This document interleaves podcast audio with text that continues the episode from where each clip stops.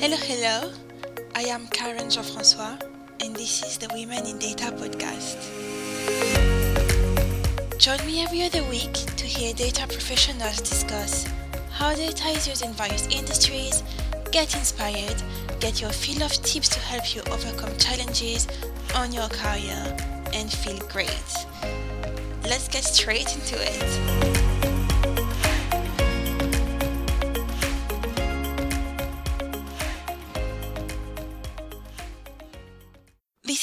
Episode 17 of the Women in Data podcast Getting Rid of Limiting Beliefs and Building Bravery. I am joined today by Caroline Pankhurst, founder of Be Braver, psychology doctoral researcher, coach, activist, and much more. In this episode, we started by talking about the work Caroline does around helping women find their courage and achieve personal and professional fulfillment. You will hear all about the Be Braver program and get equipped with tools and exercises to help you be more courageous and walk away from your limiting beliefs. While this conversation started around the program, it quickly took a personal turn and almost transformed into a live coaching session. Caroline is a funny yet powerful coach, and this interview gives more than you might expect. But before we jump into it, know that as a weed, you can join the Be Braver program with up to 40% discount. All you need to do is head to www.be-braver.com and use the offer code WIDBBC40, so that is W-I-D-B-B-C40 for the basic membership and WIDBBC35, so that is W-I-D-B-B-C35 for the full Be Braver program. Hi Caroline. Hello, Karen. We have so many interesting things that we could be talking about today. You are doing some amazing work helping women build bravery and also separating themselves from their beliefs and then being able to progress in life and in their career. But I do feel like it would be really hard for me to introduce you, and you wear so many different hats. Um, can you just maybe introduce yourself and tell us what you do. Yeah. Uh, I was kind of hoping you'd do it because I find it quite difficult as well. uh, I, it varies every day how I introduce myself, in actual fact. Uh, sometimes I say I'm like Dorothy from The Wizard of Oz and I'm like helping people find their courage. Other days I'll say I'm a change maker and I am helping inspire other women to transform their futures through courage and bravery. And I suppose that's in the space of the work that I do with my business, which is Be Braver. I also do research in courage. So I'm uh, doing a PhD uh, looking at courage in women. So I do a lot of research. I do one to one coaching and I do activism work as well, which is all around um, trying to improve the futures and outcomes for women and girls in Greater Manchester. But the common thread across all of that is helping to create change to get better outcomes for women really that that is a lot. Can you tell us a bit more about what it is exactly? And give us a bit more details on what it is you're doing. Yeah so i'll if i focus specifically on the work that i do with be braver which is probably most of relevance to the um, people that are listening to the podcast from women in data. So i've got a program that i deliver and a collective that i've recently formed to help equip women with the psychological, uh, well, psychology based research. So, to equip them with the tools in order to help them accomplish the outcomes or the ambitions or the changes that they want to realize in their careers, sometimes in their lives as well. The program itself can be delivered within organizations, it can be delivered on a one to one basis, and it's applicable for teams as well. But it basically looks at what the mental, emotional, and in some circumstances, practical blockers are that get in the way of us being the awesome, amazing, extraordinary people that we all are. Uh, so that's kind of like what the Be Braver program does. So I can deliver it with cohorts of women that work together in groups. Um, I'll work on a one to one basis with people as well. And I do consult with organisations in terms of how they can apply the model within their own organisations as well. What kind of people are joining your programs? Are they only CEOs, senior leaders? Who can join? So we have a real mix of people from CEOs and business owners all the way up to future talent and women returning to, to work from periods of being off work, whether that's because they've been caring for elderly parents, whether that's through illness or whether it's through maternity or whether it's just because they've had a bit of time out to reflect. In a way, one of the things that kind of sits at the core of the approach, um, which is where I suppose a lot of the feminist perspective comes into it and a lot of my beliefs around um, structure, power, control, and patriarchy and all that kind of thing is um, which I will resist getting distracted by. um, but it's it's not the essence of the program works at a very deep psychological individual level um, with us as human beings. So, in actual fact, the level or the job title that you have is is a bit of an irrelevance to me. What does tend to connect most of the people on the program is the experiences that they have had and the types of sectors and industries that they work in. So a lot of them are science, creative, data, comms, those kind of fields. And a very good balance of the the art and the data kind of scientific side of things, which is what I'm like. So I feel like I'm a bit of a split personality because I like both. Aren't we all? I am totally split myself. and with this program, what what does it work? What what is the program about? So the program is about equipping individuals with the tools, the knowledge, the insight, the self-awareness to be able to create change and achieve fulfillment, ambition, whatever it is that you're looking for. There's kind of four core pillars to the program around clarity, confidence, courage, and connection. And then within each of those four pillars, there's a series of smaller modules. So if you if you were to come on the Be Braver practitioner program and go through the, the whole program, you end out uh, you end up at the end of the program with kind of like your own personal growth and development plan which will set you up for for life with a whole host of strategic tools psychological tools um, to help you embrace change, uncertainty, risk, fear, be resilient, and understand what the things are that motivate you, what you need to thrive, what you need to let go of that hold you back. Uh, we do a lot of work on limiting beliefs as well. So I talk about the fact it basically every single woman has the capacity to be extraordinary it's why I talk a, talk a lot about the fact that there are no heroes coming to the rescue. We got fed that narrative a lot when we were younger about the fact that some guy's going to arrive on a horse, some knight in shining armor, and and rescue us all.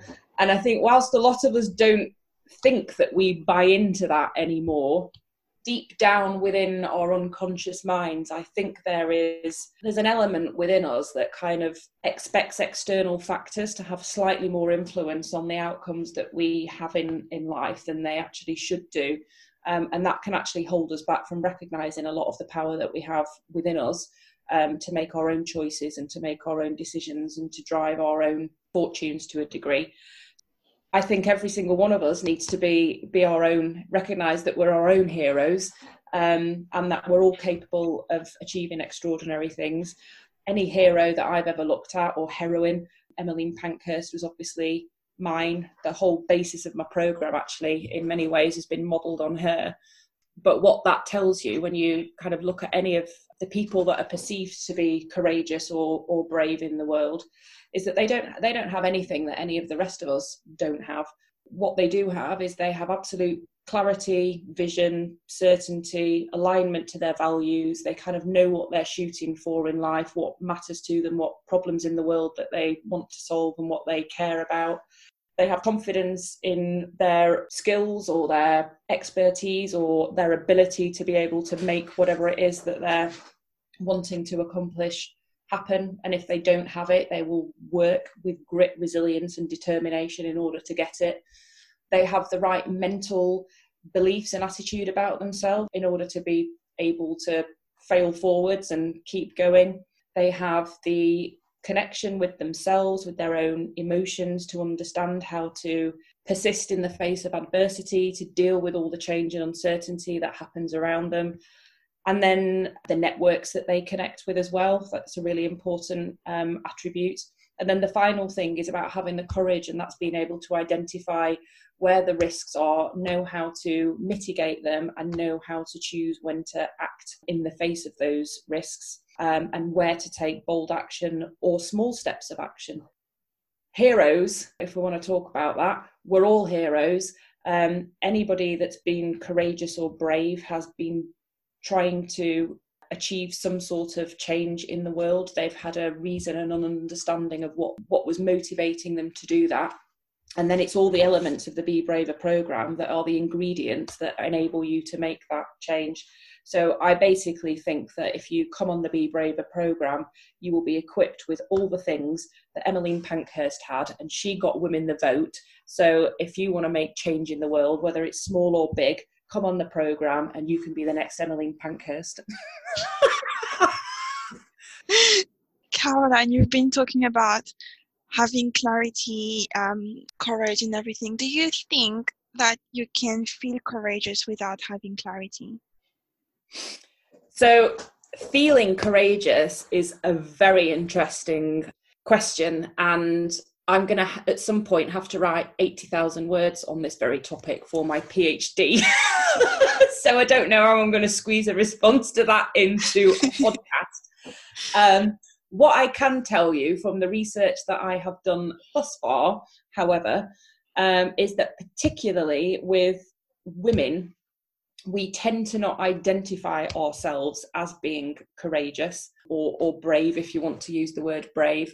Um, but what's very interesting is that actually, and, and this is partly what the um, partly one of the questions within my thesis will hopefully seek to ex- explore a little bit more is everyday acts of courage i think um, are more prevalent in women in actual fact than they often are in men we can't ignore the fact that we live in a as Caroline Criado Perez has called it, um, you know, a, a, world designed by men for men.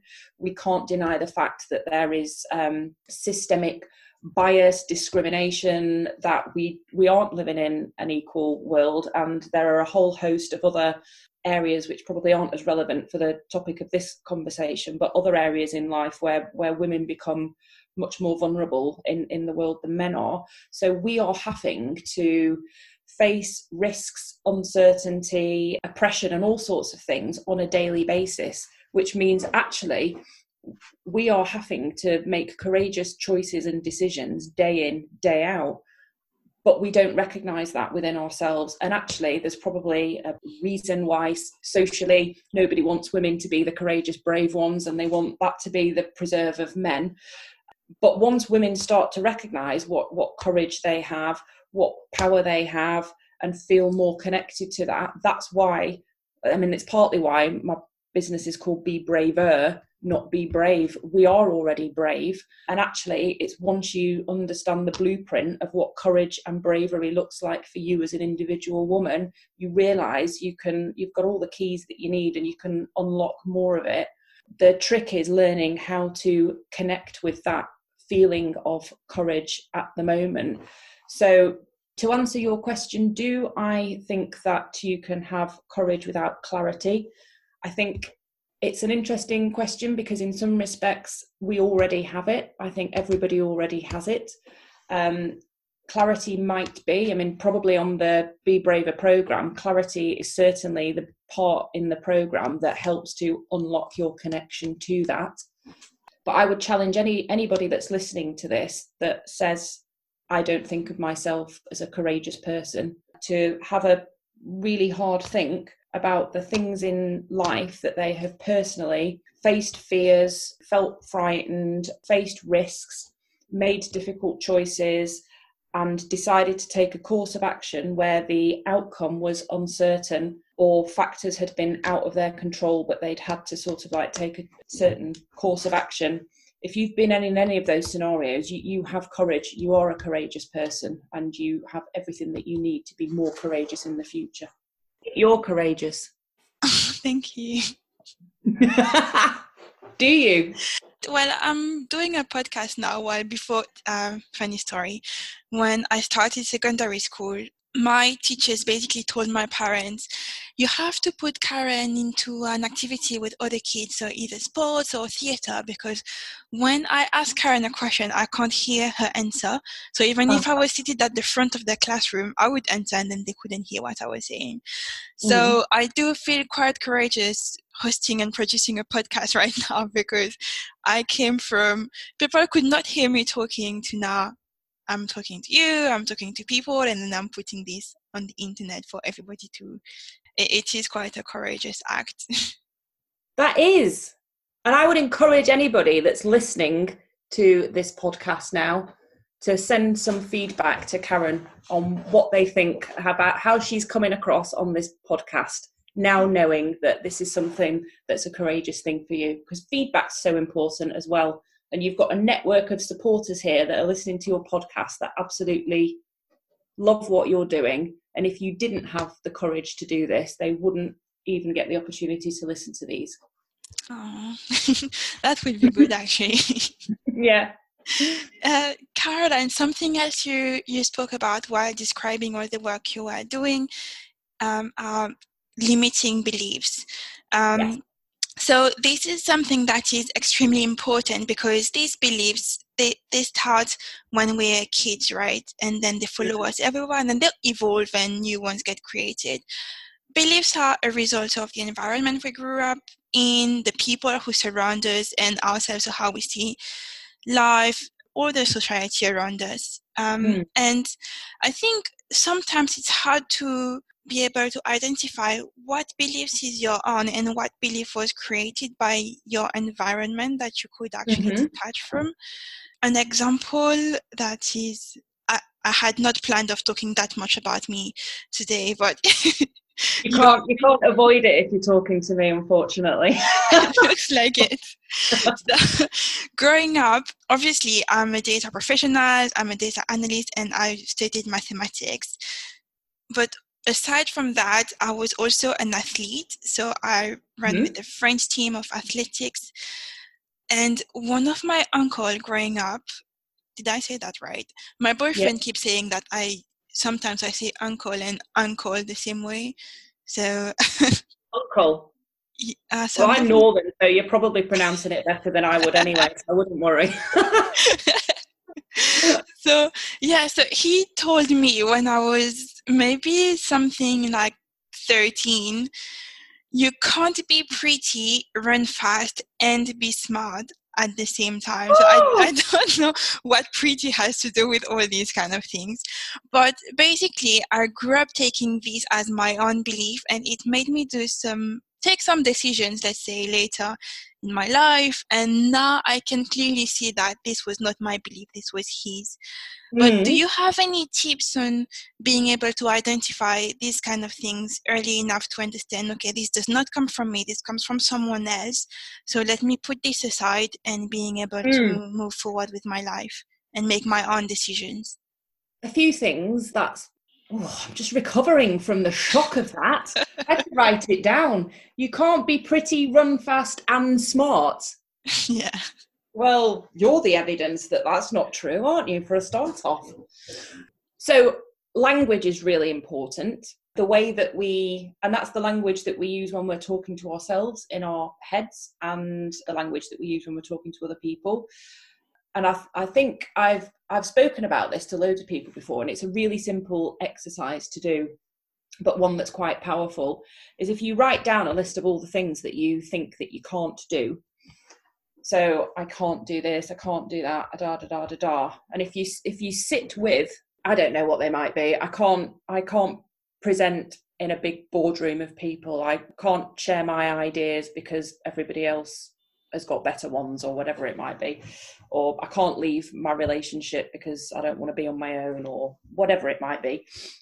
Um, if you sit with all of those and just notice how you how that makes you feel looking at all those can'ts and what the limited world that you kind of experience for yourself is when you reflect on that and then if you take a marker pen and scribble out the apostrophe and the T so that it says you can be pretty, run fast, and be smart instead of I can't.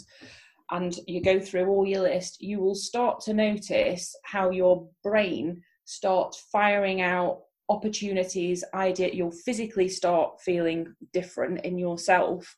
So spotting your spotting your own negative language and where that limits you and replacing it with with something that says i i can or the opposite positive statement will immediately start opening you up to exploring well how how could that happen? Or how might that look? Or if, if you're telling yourselves can't you're already shutting off the possibilities of solutions ideas options this that and the other.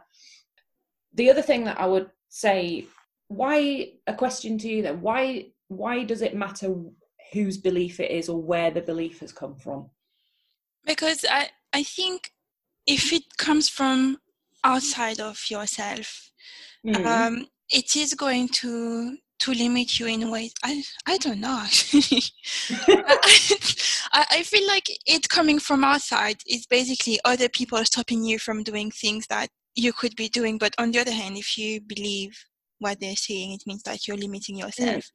but i i don't know it just feels like okay we already have a hard enough time to realize what we can do if other people add another layer. You want to get rid of that layer. This is how i see it. Yeah.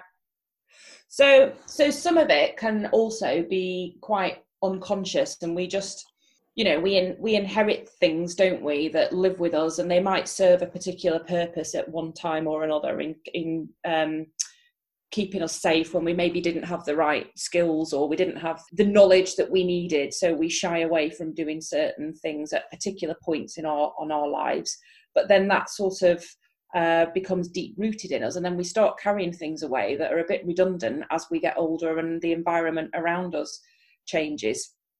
Uh, so i would i would question or think about questioning the purpose not not worrying so much about who it's who it's come from or how you've ended up with it but what purpose does it serve me now? Does this does does having this view of myself my place in the world the way, the way that the world works does that serve the things that i want to have more of or accomplish or achieve? And if it doesn't serve that purpose if it doesn't move you towards that i would then question its validity and its use to you we basically, you know, created computers sort of like in an image of the way that the mind works, really. And most thoughts, whether they're conscious or unconscious, are bits of data that are passing from one location to another location. The conscious ones, obviously, we're aware of. They've been programmed in there by experiences, by what we've observed, what's happened to us, this, that, and the other and they've got a whole load of flags and codes attached to them so that when X happens in the environment, it triggers Y. So the other thing is your brain is, I, I think of it a bit like computers.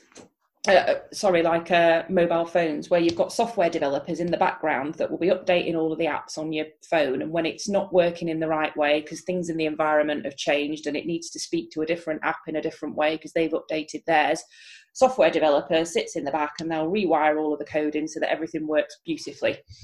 We don't have anybody doing the rewiring and recoding in our own brains. So, what often happens is we're getting served information, thoughts into our conscious mind that have been coded at one point in an environment that is now completely different. So, the way I think about it, which goes back to your question before about what you do about some of these these beliefs it doesn't so much matter about where the source of that data if you want to call it that has come from. What matters is what you do with it now. So if it's not helping the system i.e you function in the way that you want to to get the outcomes that you need to you need to look at what what information in that data is the wrong information and then think what do i need to recode it with Now, the recoding bit of it isn't just as simple, sadly, as a developer going, remove the word can't to can. um, it takes practice because you have to you have to be aware of when that's happening you might have to go on an amazing program with a brilliant coach like me who can i wonder what program that um, or be on a group with a, a collective of other women that will help you spot it as well.